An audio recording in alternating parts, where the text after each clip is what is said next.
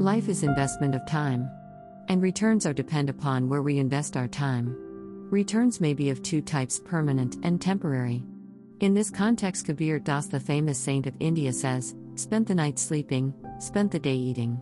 A life as precious as a diamond has been offered to the worthless objects of the world, desires and wishes. More tragic than this, what could be more?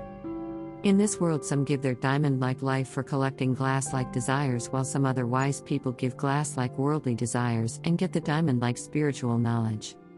Spiritual knowledge is permanent, while materialistic experience are temporary.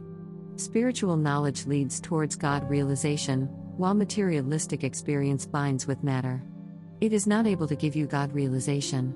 But it leads towards sorrow, helplessness, weakness, and death. Everyone has own philosophy, own point of view about life. But the philosophy which gives you the ultimate truth is the best. Materialism emphasis on the bodily pleasure, but that joy longs up to the existence of body.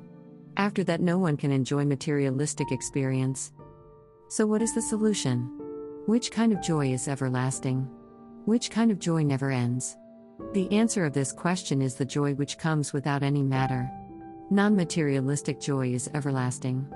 The real form of human is non materialistic. We are not a bundle of flesh and bone. That's what Vedanta says tat masi. This means you are that, the pure consciousness. This statement comes in the sixth chapter of the Chandogya Upanishad, circa 600 BCE. All religions are guiding us to achieve this stage.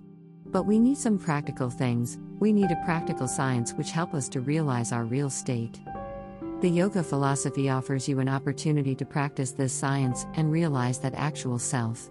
The truth seekers of Eastern and Western world has realized and got that immortal consciousness of self. Self Realization Fellowship, SRF, USA and Yogoda Satsang Society, YSS, of India are the modern day schools of the mighty Kriya Yoga science both are established by Paramhansa Yogananda. The YSS was established in 1917 in Ranchi, India, while SRF was established in 1920 Los Angeles, California, United States of America. Truth seekers of any country, any caste, any creed, any religion, any country, any race, and men or women, anyone can learn the mighty science of Kriya Yoga. After regular practice, one may achieve the supreme consciousness.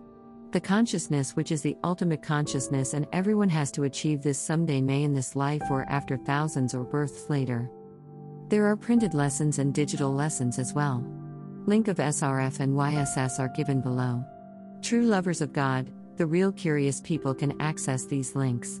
The YSS link is https colon slash slash usofindia.org slash and SRF link is https colon slash slash slash.